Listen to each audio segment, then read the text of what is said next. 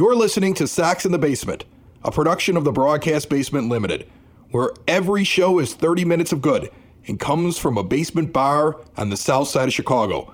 Pull up a stool, pour a cold one, and join us right now for Sox in the Basement. Heard everywhere podcasts can be found and always at soxinthebasement.com. You stay down there with that end of that bar just in case I have some sort of like illness. I don't want to get you sick, okay? I, have mean, I just been sick for the past like this is the first week in the past four Yeah. that I've felt good. So yeah, and then you came over here and I looked like hell. Yeah, please do not get me any more sick. I am I am done with whatever sickness. I am not down with the sickness, Chris. Whatever whatever illness is going around, be it either the Wuhan or the Corona or the I like Wuhan flu. Just sounds like or- Wu Tang Clan. you know, a couple of my students came down. They called in. They're like, "Yeah, I can't come into lessons today because I have influenza type." Right, A." right. And you're I'm like, "Well, "Yeah, stay away forever." Stay away. Yeah. right. Even the cold. Normally, Chris, because I work out, I eat healthy, blah blah blah. So immune system, whatever. I can usually kick a cold in a couple of days. right, right.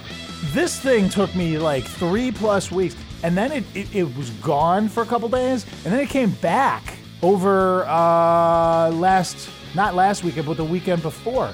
So yeah, no, keep whatever you got over there. Yeah, I just got back from Holland, Michigan for a hockey tournament. There were 84 different rooms, according to the hotel, filled with hockey players and just Oh, children God. everywhere. And with that many children, you're going to get sick. Yeah, and hockey gear is hockey gear is just a hockey gear is just a giant incubator Right. for whatever Right. We already found out that he walked out. None of these hockey players like cut their hair, and he walked out wearing somebody else's skull cap. And my wife was like, "We're all gonna have lice. Like all these kids have long hair. We're all gonna have lice." Anyway, let's get into the White Sox because there's a lot to cover today. Shall we? I have an announcement coming up here in just a few minutes. But before we get to that, I want to jump in on something that I read on CBS Sports this week while I was prepping for my fantasy baseball league. I always like to try to find outside of the box evaluations of White Sox players or the team as a whole.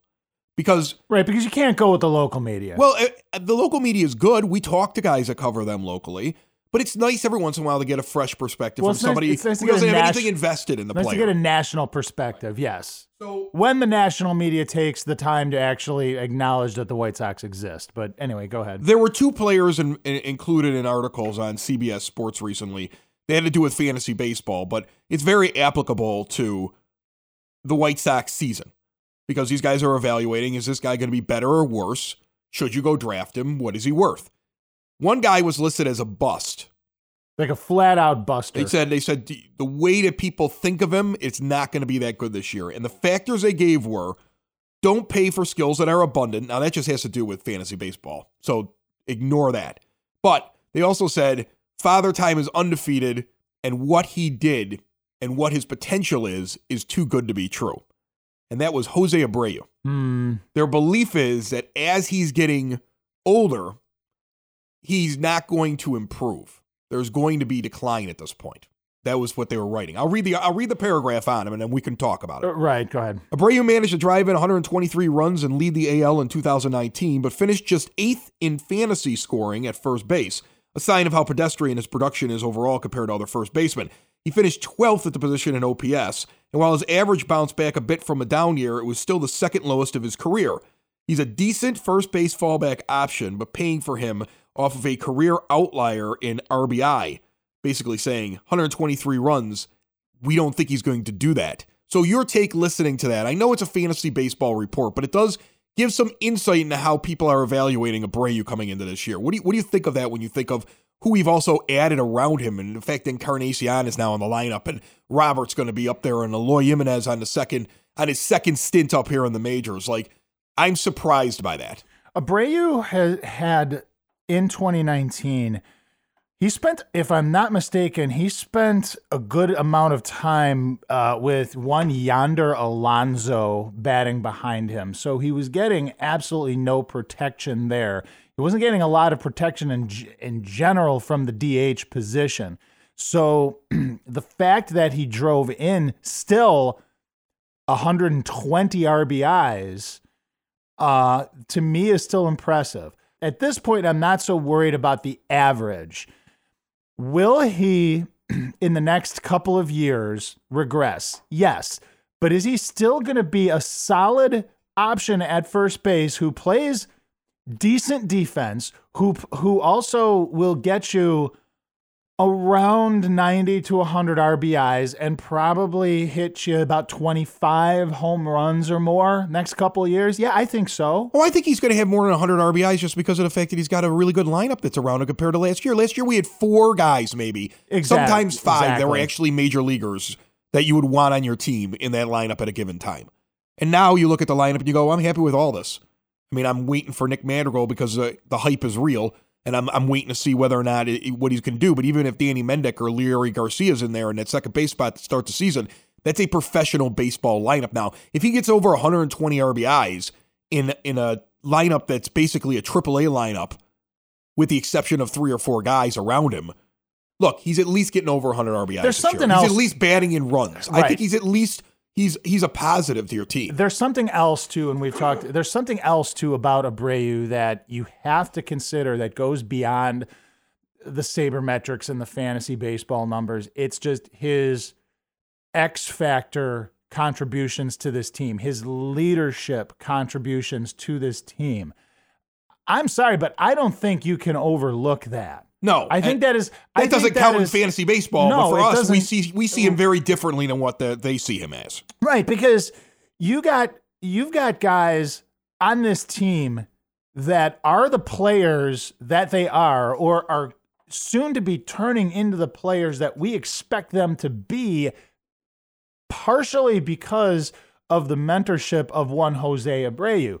Yohan Moncada, I believe, is an outstanding example of this. Not to say that you want to heap all of the credit for Yohan Moncada on Jose Abreu, but I gotta believe that that had having a guy like Jose Abreu in the locker room has something to do with that. All right, let's move on to the other guy that gets mentioned. There were a lot of players from a lot of teams here. They had a section on fantasy baseball breakouts, guys moving from starter to star or superstar. Okay, And they had Yohan Moncada in the star to superstar category. I believe that. now, I believe that. let me read what it says, and I and I find it funny because we actually were on with some of the things that they're talking about in this article a year ago. Moncada already made one leap in 2019, but there is room for even more. He isn't going to sustain a BABIP that is batting average balls in play north of 400, but he does have a career 369 BABIP in nearly 1,500 plate appearances in the majors. So it's fair to expect him to be among the league leaders yet again in that category. Moncada has always been an incredibly intriguing collection of tools, and he started to put most of them into action in games in 2019, thanks largely to a much needed change in approach to being more aggressive to avoid pitcher counts.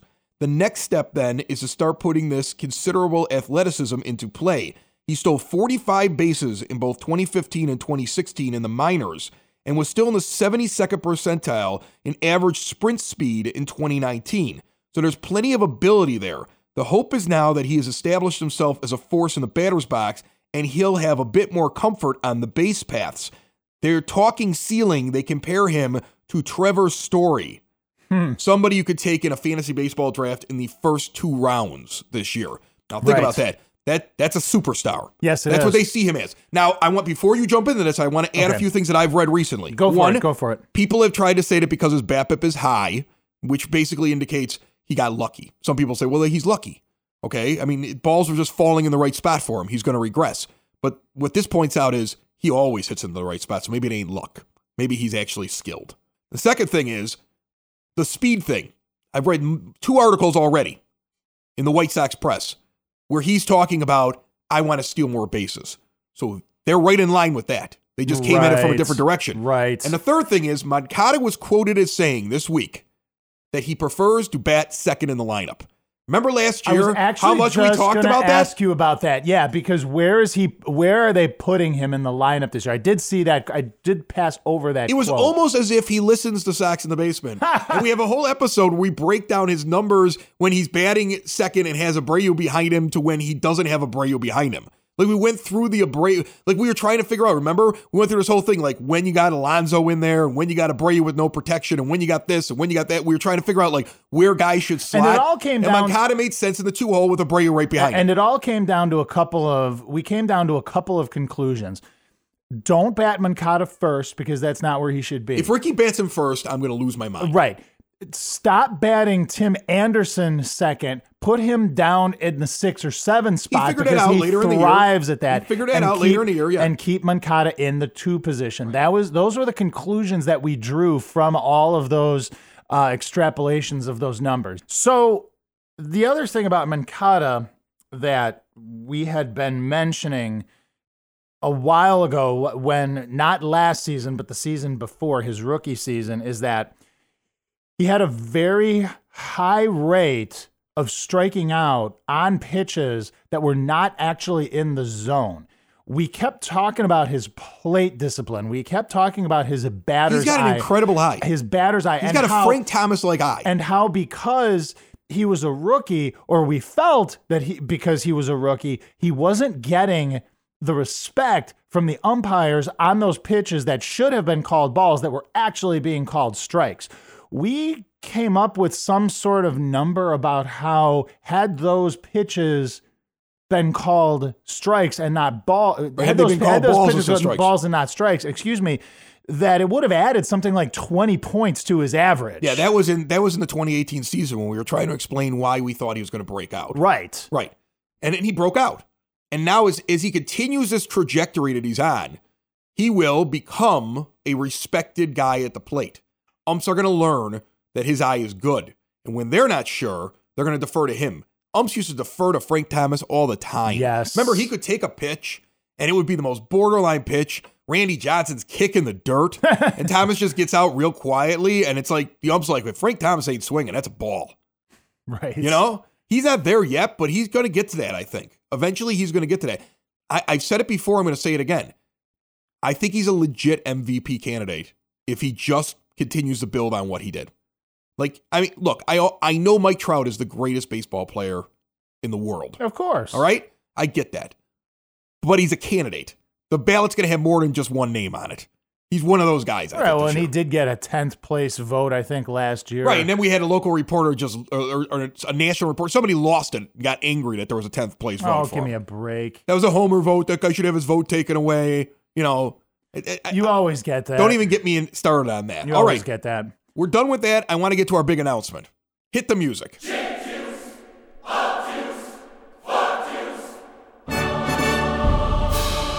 We've already mentioned that Cork and Kerry at the Park is our sponsor starting on March 1st. We are very proud that they are going to be the primary sponsor of Sox in the Basement. I am very excited to be working with such a uh, it's a Southside tradition. It is the place outside of the ballpark in my opinion to go and hang out pre and post game. I can't believe that they want to work with us as much as we want to work with them and we're super proud to be a part of it. On the Saturday of opening weekend, the 28th, Sox in the Basement will be live at Cork and Kerry. But there's a twist. Uh oh, a twist. For the first time ever, we will also be broadcasting live. Now, let me explain how this works. The Podbean app, one of the ways that you can listen to podcast, allows us now to go live through the app. If you're listening through Podbean at either podbean.com, which you can access right through soxinthebasement.com, it takes you to the Podbean feed. Or if you have the app on your phone, your tablet, whatever, and it's available on Android, it's available on iPhone, when we go live, you'll get a notification. Sox in the Basement is live. You go in, you're listening to us as we do the show. You're not only listening to us as we do the show, but you can hit a button and you can call in. Right. You can leave, Live call ins occur. I think you can leave comments too. You can leave comments in the chat room, and you can call in directly and speak with us and whoever our guests are going to be, which we're currently lining up. When it's all over, it gets immediately converted into a podcast form and appears on all the other podcast players. So don't worry. You don't want to listen to it live or you can't listen to it live. You're still going to hear the episode. But when it's recorded, it will be live on scene at Cork and Kerry at the park. This will be the beginning of something new for Sox in the Basement, as we will now be bringing you a second episode starting on that weekend. Correct. And every weekend following that, for the foreseeable future, will either be a live show with call ins where you can talk to me and Dave or a guest that we have, or there'll be in depth interview series where we will release a full 30 minutes with one particular interviewee and get really deep. So there will be two shows now.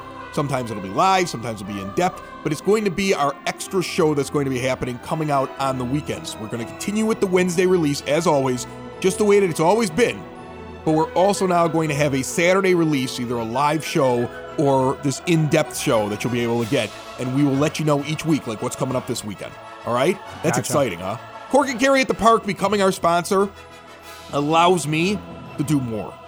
You know, every once in a while somebody will sit there and say, oh man, it's great. I just wish that there wasn't an ad. That ad is going to give you an extra show because that ad pays Right, for me to right, right. upgrade the service that does the hosting and go to like professional podcasting, which allows me to have the live stuff. Like they, they're allowing us to be able to do more by spending money with Sox in the Basement. So I want you to support them because they're supporting us, which gives you more Sox in the Basement. And those Cork and Kerry shows are always, it's always fun because you just, you never know I've what guests might show I've got up. some Yeah, so it's gonna up. be. I, I, be I don't have anything official yet, but I've got I've got some things in the hopper. I'm, I'm hoping to I'm hoping to I'm hoping to make a big splash on that one, Dave. Definitely. Okay, so don't forget opening weekend, opening day. I wanted to go. So Saturday is when we're going to actually have our thing. I think a Saturday afternoon at the ballpark with Cork and Kerry is just going to be a blast. We look forward to seeing you. Keep listening to Sox in the Basement for more details. Everywhere podcasts can be found and always at soxinthebasement.com.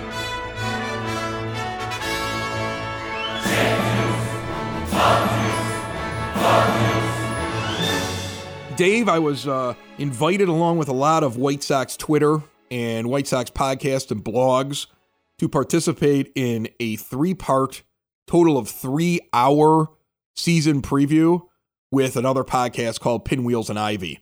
I was asked to write something on Dallas Keuchel. That was my player that they asked me to write something on. So I want to read what I what I said Gotcha. on the program, and hopefully I can get through it because I keep losing my voice here on this show. Dallas Keuchel is the stabilizing veteran presence that the White Sox starting rotation needed in order to take the next step. Whenever you add a two time All Star, four gold gloves, 12 postseason appearances, a Cy Young Award, and a World Series ring to your young, inexperienced rotation, it must be considered a huge positive. Keuchel also feels like a leader. He was the first former member of the 2017 Astros to really address what happened while he was at Sox Fest. He didn't shy away even though he was wasn't a hitter or directly involved. He also couldn't wait to change his social media accounts to show his White Sox affiliation. He described himself, quote, as bad bad Leroy Brown, south side of Chicago. That was on his Twitter account. I remember that. His 2019 results were solid, especially considering that he didn't start the season with a team. His walk rate has stayed consistent over the years, but his effectiveness will be directly tied to the infield defense of the White Sox. A leader in inducing ground balls, the fielding of Yohan Moncada, Tim Anderson, and eventually Nick Madrigal will determine if he will be a 15 game winner with a whip under 1.20 or a 10 game winner with a whip north of 1.35. At 32 years old, he also has almost the same chance of 200 plus innings as he has at only 150. We feel like Keuchel, I included you in this because they asked me, and I was like, I want to do a we because Dave's part of the show. Well, thank you, Chris. I We- appreciate we that. We feel like Keuchel will perform well this season, plus serve as a sounding board for young pitchers while hopefully showing those young starters how to prepare like a vet. We're looking forward to the Kid Keuchy beard section by midsummer at the ballpark. They were confused by the Kid Keuchy thing on the show. I heard that.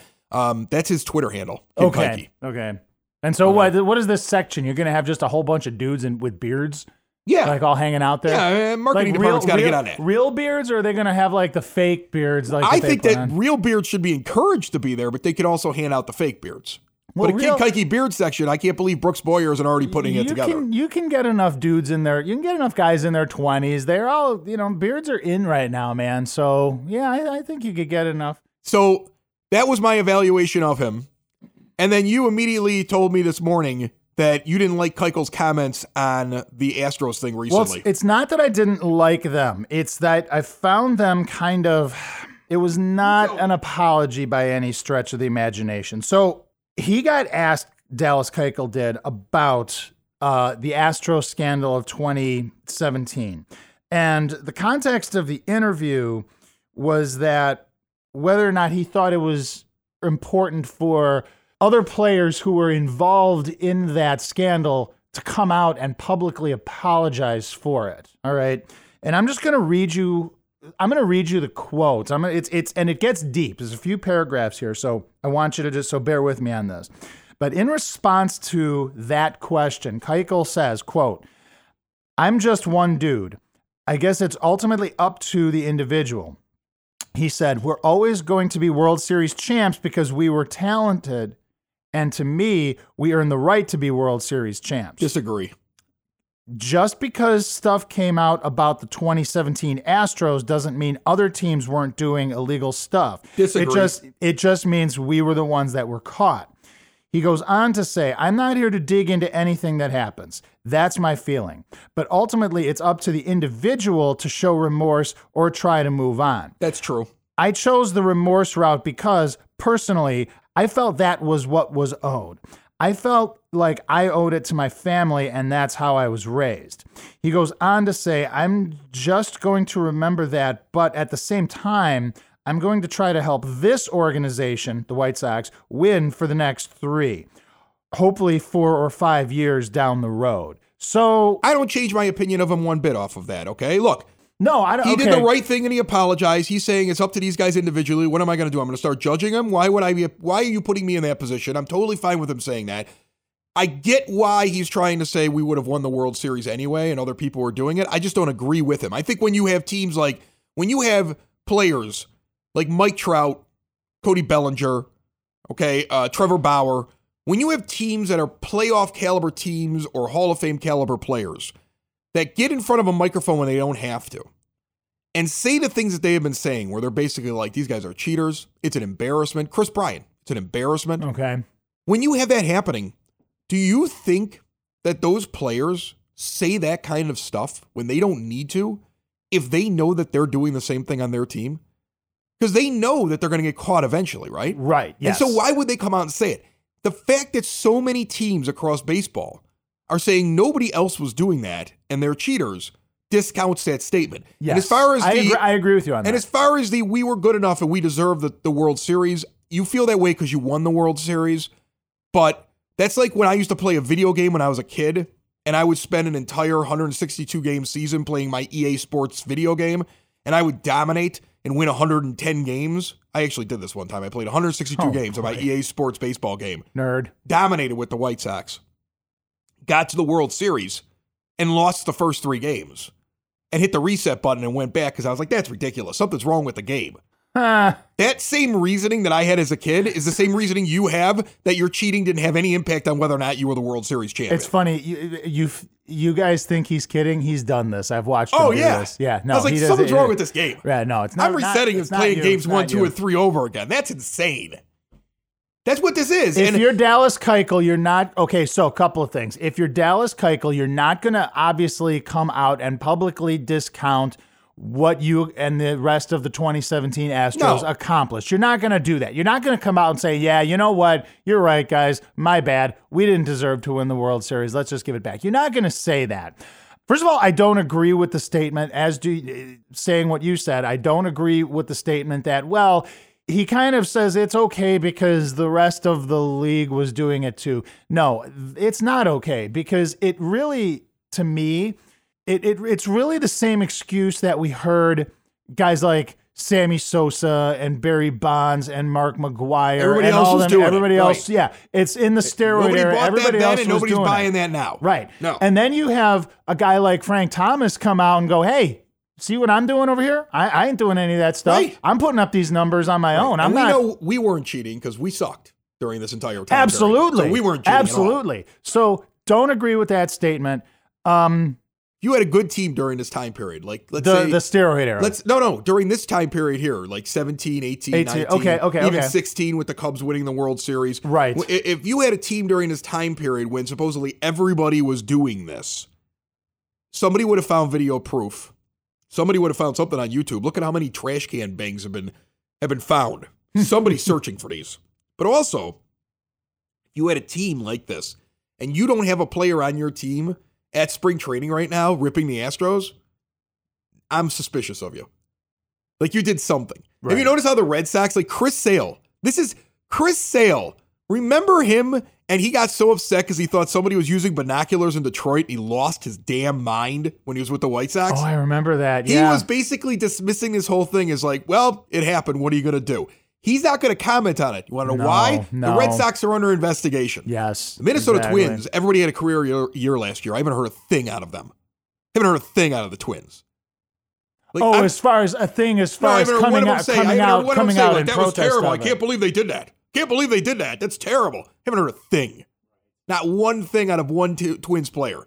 Jake Odorizzi isn't sitting around saying, I knew they were doing something. Everybody's quiet. So is it possible maybe there were one or two other teams that might be doing something similar? Well- it's um, possible, but the idea that everybody is doing it, No. so it your your World Series is justified, is bull. No, I don't. I don't agree. Yeah, it it doesn't. It doesn't. It doesn't make it any. It doesn't make it any better. You can't use the excuse of oh well everybody else was doing it. No, Listen, it doesn't. it doesn't work that way. The 2017 through really 2019 Astros, because I can't believe that they stopped. If they got told stop doing the thing with the garbage can in 2017, they found something else. I'm wholly convinced that Jose Altuve changed his shirt after he hit a walk off against uh, Aroldis Chapman before he had his shirt taken off and wouldn't let them rip off his shirt after he hit a home run to send them to the World Series. I'm totally convinced that that was for nefarious reasons. It's a buzzer, it's something, but there's a reason. It's not because of a tattoo. It's not because his wife doesn't like him ripping off his shirt. There's plenty of videos showing that he's done that before. So I, I don't want to hear that. I'm totally convinced of all of that. That team for that time period falls in my mind in the same category as steroid users who were caught Agreed. or at least there was enough smoke around them that I believe that they did it, and falls in the same category as the 1919 Chicago Black Sox. And for them to think that they can answer a couple of questions for a couple of days of spring training, and it's all going to go away, when 101 years later, nobody's, uh, all those guys are still banned from baseball from 1919. People are comparing, like, people can't wait around the country to compare them to the Black Sox. Right. Okay. No, so if you think this is going to go away, you are notorious. You used to be famous because you were good baseball players. You are notorious now. And that's why guys that are off their teams, like Marwin Gonzalez did talk when he was with, because he's with the Twins, but he talked because he was on the team. You see what I'm saying? Right. He talked because he was on the team. Guys that left the team have to talk. Because you're gonna get you're gonna get booed by your own fan base if you don't say I'm sorry. Right? And it sounds to me from this, it it from what I pull from this, it sounds like Keuchel wants to just move on from the whole thing. I mean, that's Wouldn't you? Well, yeah. Yeah. That's that's the impression that's the impression I get. I mean, because he puts the he puts a lot of emphasis on, hey, you know what? I'm just I'm here to you know, I'm here to win. I'm here to help the team, hopefully for the next two, three, four years. You know, he didn't. I mean, he did. I guess. think- that, I, I guess feel that like- is. I I mean, is feel like he an, apologized. Is that an apology? I feel like he said that he we did something wrong. I feel like he justifying it and saying other people were doing it is the wrong way to do it. But I understand that mentally he needs to believe that for his own good. Because otherwise he can't look at his own World Series ring and actually think it means something. right. For the same reason that I believe that the video game wasn't working right. So I won eventually the World Series. Yeah. in Well, six you know. games Yeah. after several resets. Now you're just a cheater. Okay. No, no, I won. I, I won. I still have it saved on the game somewhere. I'll show you after the show is over. I still have that. I got to hook up that system. Yeah, it's the original PlayStation. Right. Right. Sox in the basement. Sox in the basement. Sox in the basement. Sox in the Basement. Heard everywhere podcasts can be found and always on soxinthebasement.com.